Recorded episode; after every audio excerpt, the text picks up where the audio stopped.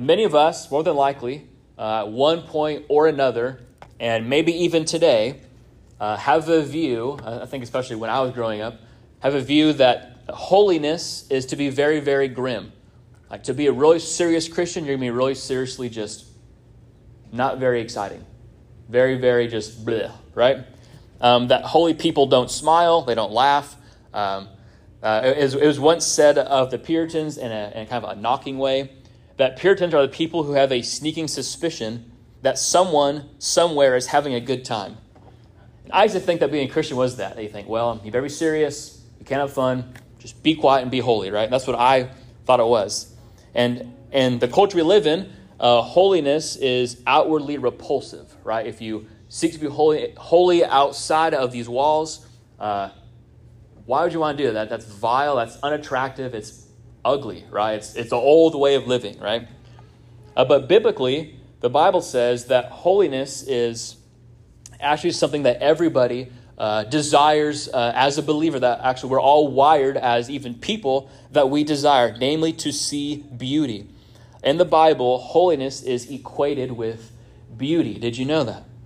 So, for instance, in Psalm 29, verse 2, and in Psalm 96, verse 9, it talks about how God has the splendor, or maybe even the beauty, depending on what your translation says, the splendor of holiness. Well, it's, that's beautiful, right? God is, God's holiness is attractive, it's beautiful, it's who He is, right?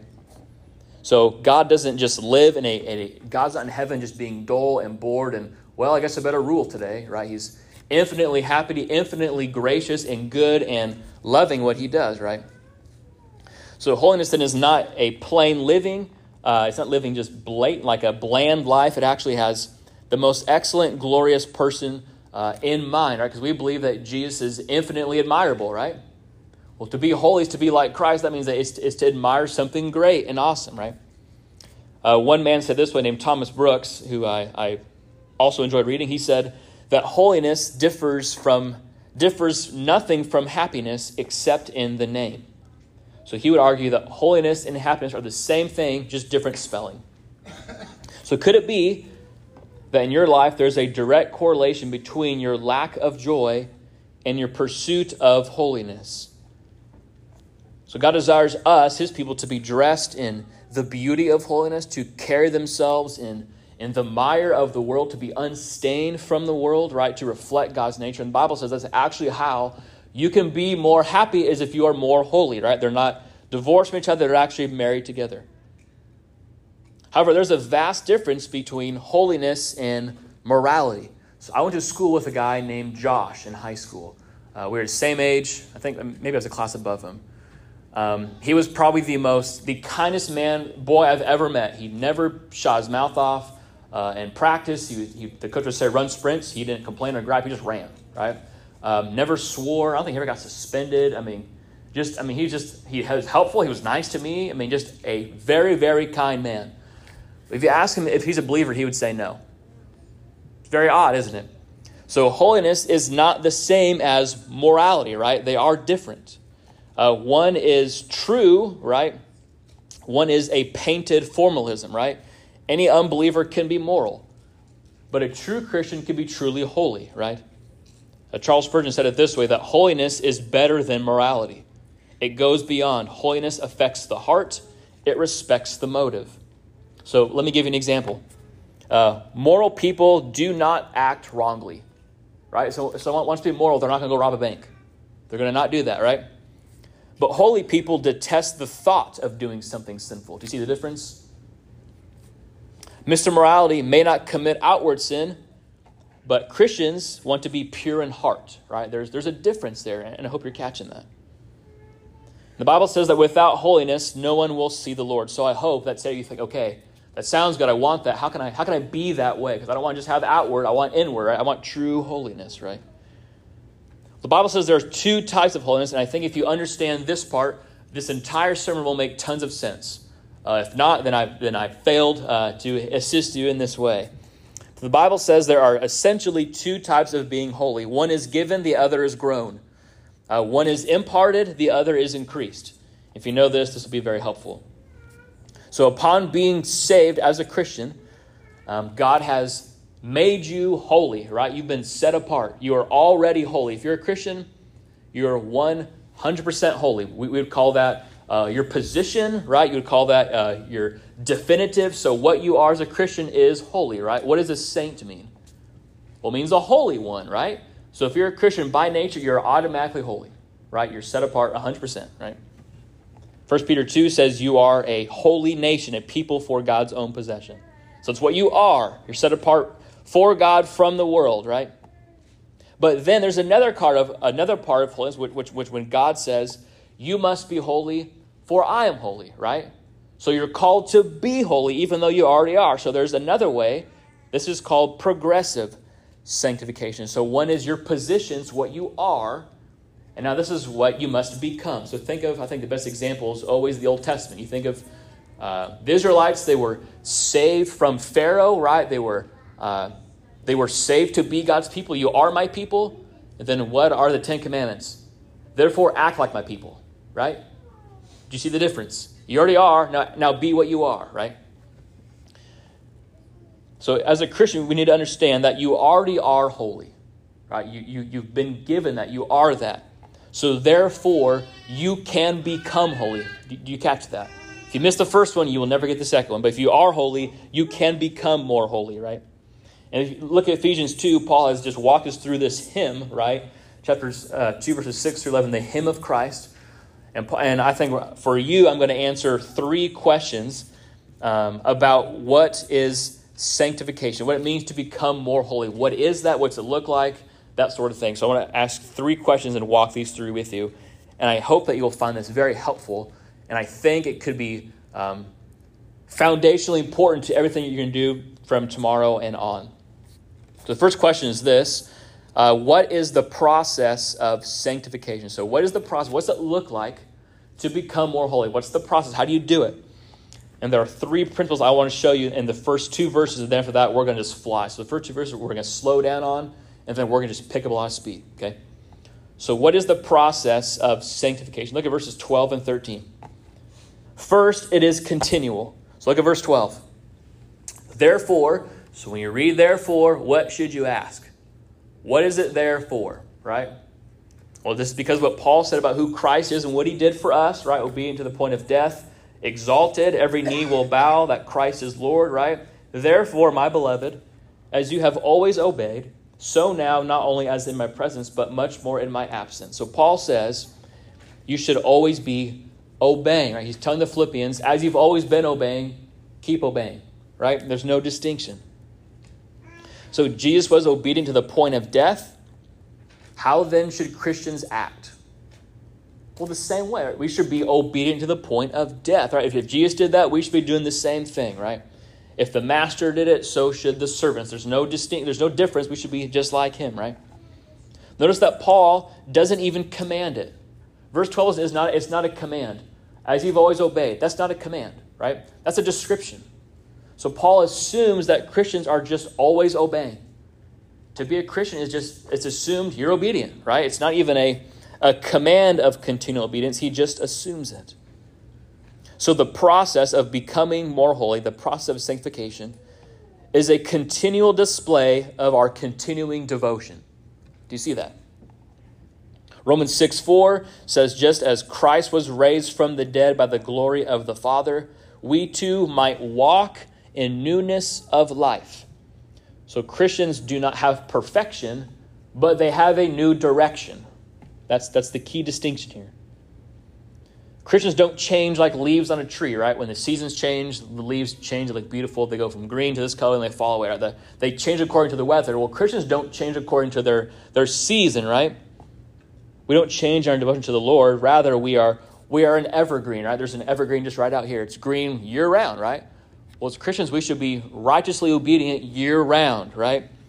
But unlike evergreens, we should also bear fruit.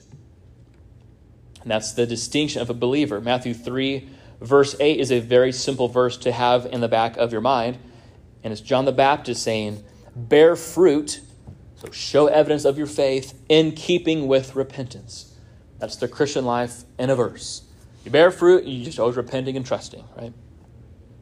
So, because Christ is everlasting the same, he continues to always be who he is, friends, we should have great encouragement to remain faithful, right? If God gave you grace when you were converted, do you think he'll give you grace tomorrow? Well, certainly he will, right? If he's done it then, he'll always do it now, right? The same goodness he was to you then, he'll be good to you today and tomorrow, right? Surely goodness and mercy will follow me. How many days of my life? Do you know that? All, right? It's not just I, most of them. All, right? So, friends, let us see that the holiness that we display here in church is also displayed out there somewhere else, right? So, a good question to ask is Is the holiness that I have at home, if I were to just automatically photocopy and bring it here, would it look the same? I think we're all honest, there is a shade of difference, right? We're all better in public than we are at private. But biblically, what we are in private, we are in truth, right? So we should strive, therefore, together to walk the narrow path with greater vigilance, right? Lord, help me to be consistent, right? Because I'm that way. I need to be more, more, consistent too. I struggle. I'm more sharp with my kids at home than in public. Just be upfront, right? And that's I, it, ought, it ought not be that way. So let's be what we are in, in truth, which is who we are in private. Let's seek to be more faithful. Second principle, so it's continual. Second, it's strenuous. Look at verse 12b. This is where it gets very interesting. So continually, then Paul says, so th- this is the command work out your own salvation with fear and trembling. So Christians must labor intentionally, right? Patiently, seriously, difficultly, painfully, right? The Christian life is kind of like a stumbling forward. It's kind of like rolling down an up escalator, right? You're just kind of falling, but you're going up, right? You're making progress, but you're going up, right? You're stumbling. It's difficult, right? Every Christian that fails to tend his faith will see weeds of unbelief sprout up, right? It, it's, it's inevitable. You will see weeds of prayerlessness. You will have more frustration, right? If we fail to tend our faith, those things will automatically happen. There's just no doubt. And you guys know this. The Bible uses very, very strong language um, how you should treat your sin, right? Uh, or, or how, to, how to live as a Christian. Strive for the narrow gate, right? Agonize. It means agonize. Uh, cut off your right hand, right? Tear out your right eye. That's not gentle. That's very harsh language, right?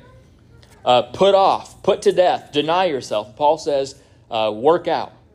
This, is difficult. The Christian life requires effort, right? Can we agree on that? It's you have to do certain things. You should not do other things, right? You have to fight your sin. And oftentimes in America, uh, we have done, and I take part of this too, we've done a bad job in telling believers, hey, the Christian life, Christian life is actually very difficult. Uh, to be a Christian is not easy, it's not simple, it's not the American way, it's not traditional, it's not natural. It's actually, it requires effort, right? It is hard to be a believer. It's a narrow way, right? It's narrow, it's uphill. C.S. Lewis said it this way if you want a religion to make you feel very comfortable, I certainly do not recommend Christianity. So the Christian life requires putting off and putting on, requires following and running and trusting and obeying, right? It is difficult.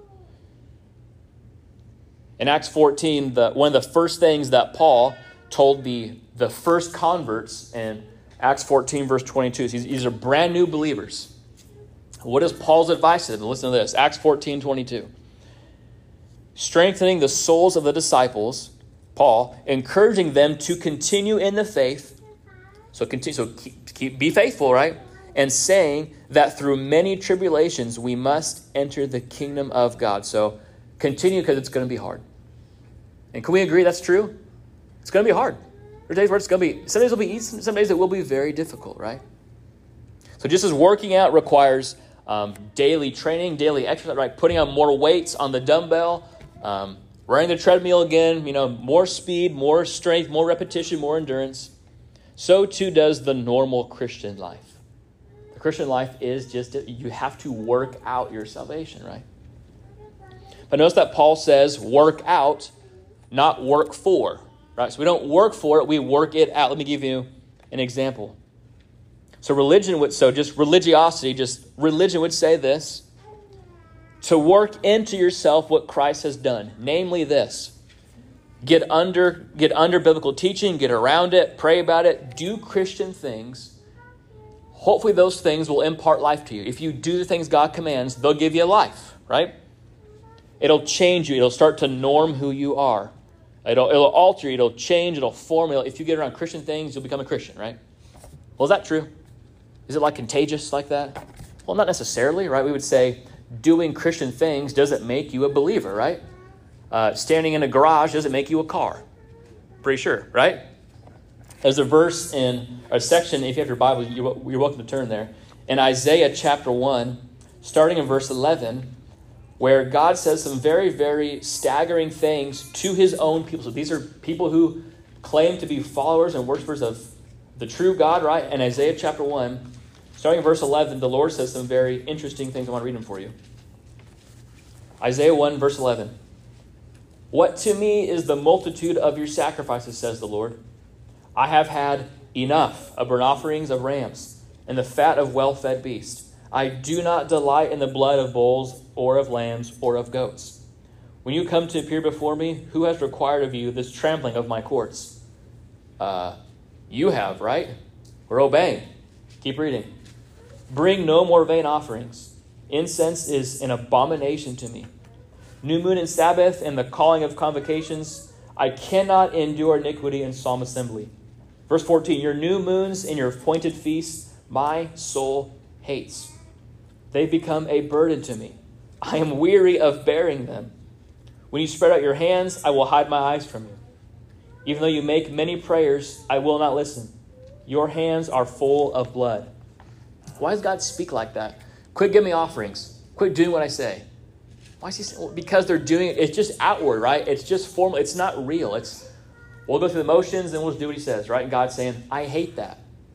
I abs- I commanded it, but I hate what you're doing, right? Because it's not from the heart. It's just outward moralism, doing what God says. God's saying it's not from the heart. I don't want it, right? I actually loathe it. It's a very shocking, very shocking passage. So what is the cure? Well, John 3 says this. You must be what? Born again, right? That's that's the cure. The Christian gospel changes our hearts, and then our hands follow after, right? Uh, let me put for you this way. Do you guys know what lions like to eat? I can tell you what they don't like to eat. They don't like to eat salad. Do you know that? They like nice, fresh caribou, right? Just kill and eat it, right? Religion is like forcing lions to eat vegetables. If maybe if we put around them enough, they'll just start to like it. They'll, hey, I like lettuce now. I love carrots, right? If we talk about it, if we give it to them, if we make it the family meal, these lions will one day love vegetables. If we just make them do it, they'll change it, right? Well, that doesn't work, in case you're wondering. The Christian gospel is different. Namely, that God changes the nature of the lion to love vegetables. Do you see that? God gives you a new desire so you love what you used to not love. Now you love it, right? So it's not force feeding, it's, hey, that's really good. I want that now. So Christ changes your heart so you want to love the things you used to not love. You're, you're a new creation, you're a new creature. You're something quite different than a lion now. Because of that, now you can work out what is new in. Do you see that? So, friends, examine yourself this morning. Am I a new creature with new desires? Or am I like that lion? I'm just getting force fed all day. I better do this, I better do that. I don't want to get in trouble by God. That's not conversion, right? Conversion is, yeah, I want to follow. Yeah, it's hard some days, but where else would I go? Who else would I obey? I don't want sin, I want this, right? So if that, if that new desire is not in your heart, your conversion may be at stake. The good news is God does give new desires. He gives that, right? He gives you a new heart. He makes it very easy for us, right? He gives you a new heart, a new will. He turns duty into choice, right? He makes you lovers of Christ. So if you trust in Christ, God causes you to be born again, right? It's in your new nature. So, friends, don't miss this. We must actively think Christianly, pray against our sin, fight our sin, confess, plan obedience, repent of our sin, read our Bibles, strive for obedience, confess our sin, pray for another, gather together, labor, work out, work out. I mean, you have to do these things, right? What a wearisome thing that is. Let me give you the good news. And yet, look at verse 12. Uh, if, any, if nothing else sticks in today's text, I'm sorry, verse 13, if nothing else sticks, let this stick. Nothing else does, this ought to be it. It is the, the third principle. It is it is miraculous. So it is continual. It is strenuous and it is miraculous. Look at verse 12, or sorry, verse 12 and 13, the very end here. With fear and trembling, for, the lower for means because, right? Because it is God who works in you both to will and to work for his good pleasure. So just let that verse just simmer for one minute. This is why, as a Christian, you should have fear and trembling when you obey when you're obeying, when you're striving, when you're reading, when you're praying, Lord, why do I keep doing that? Why do I keep thinking like it? Why do I keep saying that? Who is working in you? Almighty, sovereign, omnipotent God. Is that not staggering to think about? So don't miss this. When you work out your own salvation, when I work out my own salvation, who is really doing it? What does that verse say? It's God, right? But who was reading the Bible? Well, I was doing that. Well, who was turning from their sin? Well, I was doing that. Well, who was obeying? That was me. It is God. Do you see that? So you're responsible, but it is God who does it, right? Your working out is God's working in. Your doing is God's doing. My acting is God's acting. My willing is God's willing. So God isn't just helping, right? Hey, I'll, I'll give you training wheels. He's doing. Is that not profound? That every day that you have any step in obedience, in truth, because God is working in you. Though you did it all, God did everything. Isn't that stunning? Every act of obedience is God working in you. 1 Corinthians 15, verse 10 says, Paul says, I worked harder than any of them. He worked harder, though it was not I, but the grace of God. So which one is it, Paul? Well, it's both. Right? But it's God working in me. God is the one who gets the, the credit, right? So we're going to have crowd participation here. So it should be a very easy answer. Who is to resist temptation, to love their neighbor, to tame their tongue, to serve, to speak, to encourage, to pray, to study, to strive? Whose job is that? Ours, right? 100%. For it is God who works in you. Do you see that? That's, that's, that's amazing. All you're doing of that is God doing that in you, right? God gets the credit for it. Every time you do those things, it is God who works in you. John Piper calls this I act the miracle. So I do it and God does the miracle, right? Um, when I was a kid in California, my dad had a small white pickup truck he used to drive to school every day. And occasionally he'd put me on his lap. My hands would be on that steering wheel. And boy, I was driving that thing. Let me tell you, I turned that wheel, the tires turned. Turned this way, they turned that. I mean, I, Kale was driving. My dad's hands were on my hands. I thought I was. I was pretty sure. No, I was actually steering. Steering, right? It looked like I was doing. I was. I knew I was doing it, but it was my dad steering for me. Do you, do you see the distinction there? That's the Christian life, right? It really looks like you're doing it because you are, but it's not you. It's God who works in you, right? So instead of let go and let God, it's get going with God or trust, trust God, get going. Don't let go, grab on, and let God grab on, right? Psalm 127 1 Unless the Lord builds the house, those who build it labor in vain. So unless God does it, you're, you're, you're not doing it. You're, it's in vain. Unless the Lord watch over the city, the watchmen who are watching it stay awake in vain. So, to be even more miraculous, look at the rest of the verse. It is God who works in you, both to will and to work. So, it means two things very simply here. To will means more than just to help, right? God creates the want to. So, when you want to obey, why is that? Because God gave that to you, right? And this verse just explodes. Like, well, God can't invade your free will. He just did a hundred times. He just said, I'll give it to you.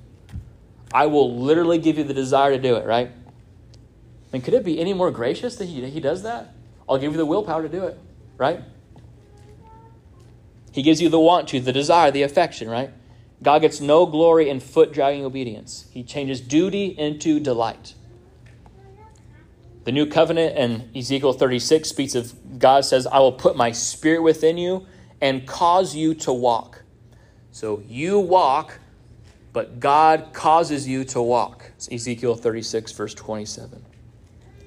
And to work. So refers to uh, the energy. So God gives you the want to and the how to, right? And the able to, the ability to. Colossians 1:29. Paul says, "For this I toil." So man, I'm I'm laboring for my brothers here. I'm doing all I can in obedience, struggling with all his God's energy that he powerfully works within me. So we work, we struggle, God works in you, right? For it is God. So Christians don't have willpower. It's really God's will and God's power, right? According to his good pleasure. He does it so he would be glorified in it. Okay, that was the, the heavy front the, the heavy front porch. Got a big front porch and a small house now. The rest we're going to just speed through, okay? But that's if we get that, the rest of the sermon will make 100% sense, and I think you'll see where I'm going. So, what that's the process. What's the proof of sanctification? Look at verses 14 and 15. There's two things. What is the proof that I'm being sanctified, you could say? Well, first, what does it look like? Look at verse 13. Do all things without grumbling. Well, great. uh, in the original language, uh, Greek word order doesn't really matter for translation, but it matters for emphasis. In the original, it says, all things do. So, without grumbling. So, all things. So, everything, don't do it by grumbling, right? Uh, it's like a dagger to the heart, isn't it? So, don't grumble. I can't tell you how many times this week Kelly has said, Kel, don't worry, I'm not grumbling about it. I'm not grumbling. Me either, honey, but I am, right? Uh, it's my favorite Greek word. It's the word gungismu. You say it just sounds like a grumbler. gungismu, right? Just okay, grumbly, right? Just sounds like a grumble, doesn't it? It's often the often the first thing we want to do is the first thing we shouldn't do, right? Because complaining, after all, is the American way, is it not? We complain about our government, and by we I mean me too taxes, weather, work, or family, the congregation, the pastor's sermon, too long, too short, other Christians, other drivers, other people, our income, our house. I could make you a laundry list and we all say, yep, I do those too. Right? It, I mean, it's the American way. You just grumble. It's just the American way, right? When we aim for our good pleasure, we will always grumble. Isn't it strange that Paul doesn't focus on, like, hey, because this is true, don't commit adultery which you should not do that. So just FYI, right? Or uh, don't go rob a bank, or don't kill somebody, or don't cuss. Paul's saying, if you want to stand out, quit grumbling. If you want to work at your, your sanctification, stop grumbling, right? It's such a small thing for us. It's a big thing to the Lord, right? Seems insignificant. We place heavy weights on big sins. God puts heavy things on heart sins, right? On grumbling. In Exodus 16, when the Israelites were rescued from Egypt, uh, in Exodus 16, five times Moses says they grumbled. They grumbled. I mean, they, boy, there are some grumblers, right? And Paul says in 1 Corinthians 10, verse 10, he says, Do not grumble as some of them did and were destroyed by the destroyer. So grumbling is a pretty serious sin, isn't it? It's not just like a, ah, just complaining. It's pretty serious. God lobbies it pretty serious, doesn't he? Erwin Lutzer said it this way complaining about our lot in life might seem quite innocent in itself, but God always takes it personally. So, friends, just as the still water gathers moss, a stagnant Christian life will always have grumbling. Grumbling comes from a heart of distrust, right? Well, if I were God, it wouldn't be this way. And that's exactly what I mean. If I were God, I, I wouldn't have that problem. I would change it right now, right?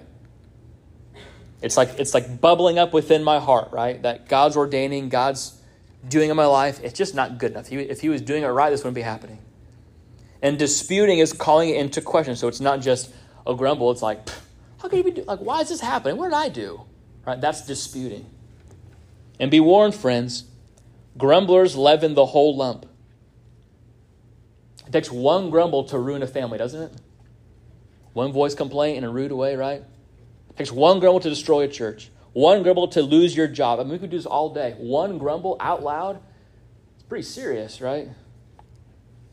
Imagine if we all had an invisible tape recorder around our neck. Couldn't see it, but it was there.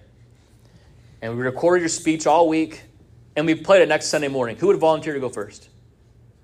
I think we'd all be sick that Sunday, wouldn't we? I'll just stay home, me included, right? I would just, I mean, I've tried to obey this verse all week. I've failed every single day. I grumble about everything. Just nonsense stuff. Instead, the Bible says you should give thanks. 1 Thessalonians chapter 5, verse 18. Give thanks in all circumstances, for this is the will of God in Christ Jesus for you. Rather than spending our days grumbling, let us spend our time praying. You would grumble a lot less if we would pray a lot more. So may we be known for putting others down only upon our prayer list, as someone once said. So bring your burdens, bring your cares, bring your grumbling to the Lord.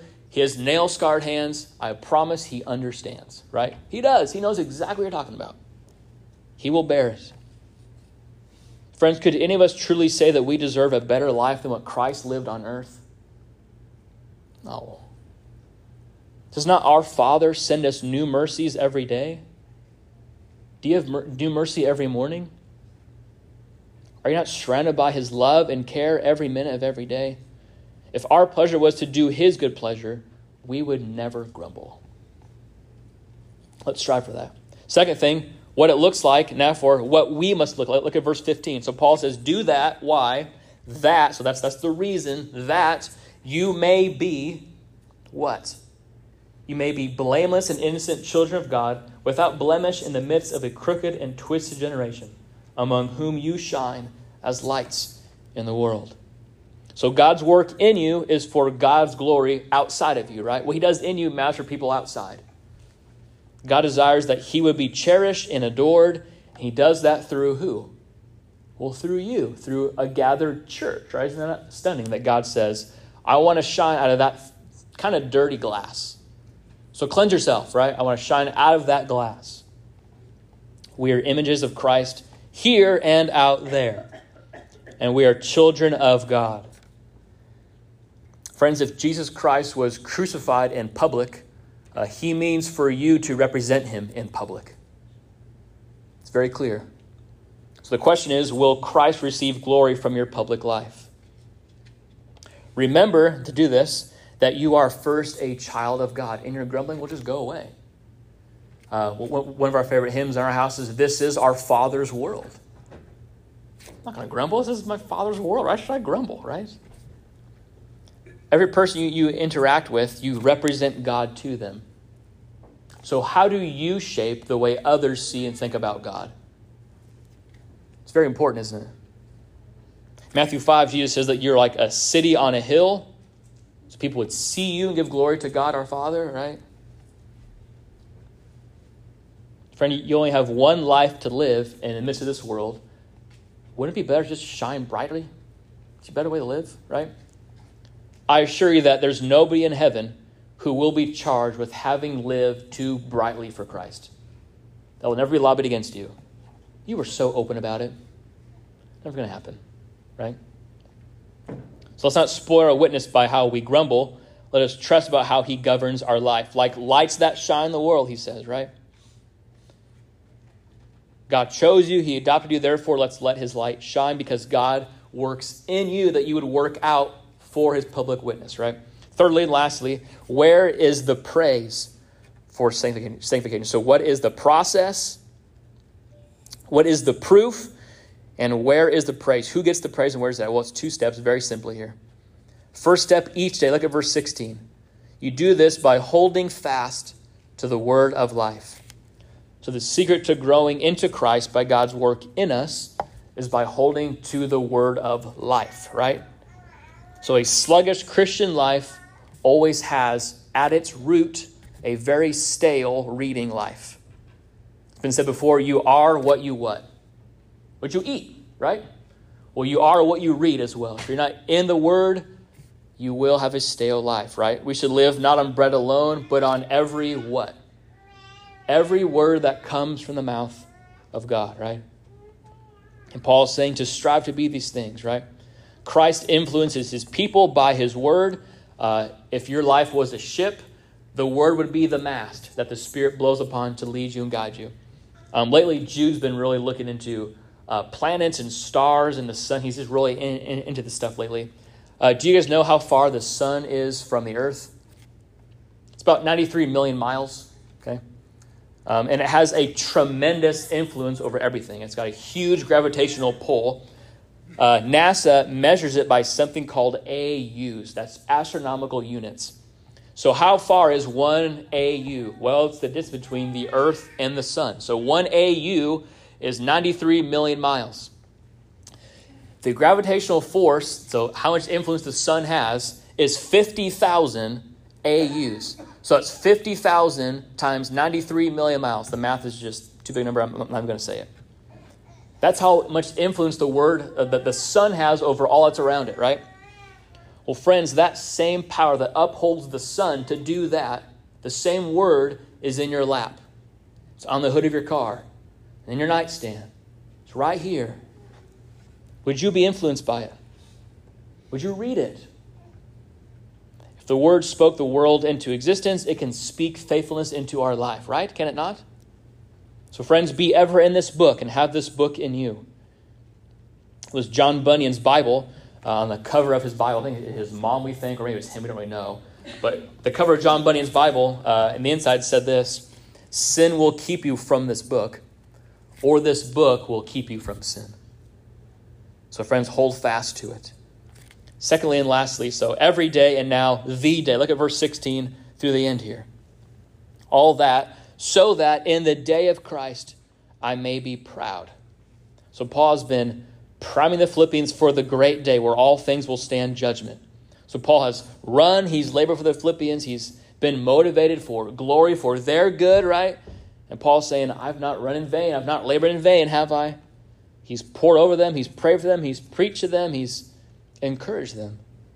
So Paul wants them to shine for stars on that day, right? It's on the day of Christ that everything will stand the test, right? What will be our plea? It won't be what we've done. It won't be how much we've read, because God works all that in us, right? Nothing we can boast of. There's only one perfect life that matters, and that's Christ's life imputed, counted to us, right? For he who knew no sin became sin so that in him we might become the righteousness of God. So, therefore, look how Paul sees his life as we close here. Look at verse 17. As a drink offering, right? Verse 17, 18. So that he would rejoice, that they rejoice. Well, a drink offering is this. When you think of the Old Testament and they would uh, kill a bull or kill a lamb, they put it on the altar and the fire would eat it up, right? Well, drink offering is what they pour on top of that. It's like, it's like wine. They pour on top of the offering. And if you pour alcohol on fire, do you know what it does? it just explodes up, right? It eats it up, right? It just consumes it. It gets hotter, right? Well, Paul is saying, I'm pouring out my life upon the work of Christ to consume my life. So Paul is saying, I want to be consumed in my devotion to Christ for their good. And that is what the, the last day is all about, is for the good of others, right? So we should come here to be filled up to pour out to others, right? that we would aim to be grown to help grow others. And as you do that, you will see yourself growing. At John MacArthur's church, there's an article that came out a long time ago saying that his is he has the church of 500 pastors. You're like, what? That's a pretty big staff. What's going on there? Well, the article is referring to how every member in their church uh, is a minister. They minister to other people, to each other. I mean, they are minister. They're pastoring each other. Right? That's what the Bible says we should do. Be great to be a church like that, to be a group of that many ministers, right? I'm going to close, close it with one story. I read a book a couple weeks ago about the American Revolution, and there's an account of what happened between the naval battles of the French and the British. And there was a cannonball that struck one of the French ships, and it took off a man's leg, just clean off, right? And multiple witnesses testified to the man saying this Thank heaven. oh, slow down there. Thank heaven I still have two arms and one leg to serve my king. So, friends, regardless of where you are, age, ability, knowledge, thank God you still have this life to serve Christ. Let's pray.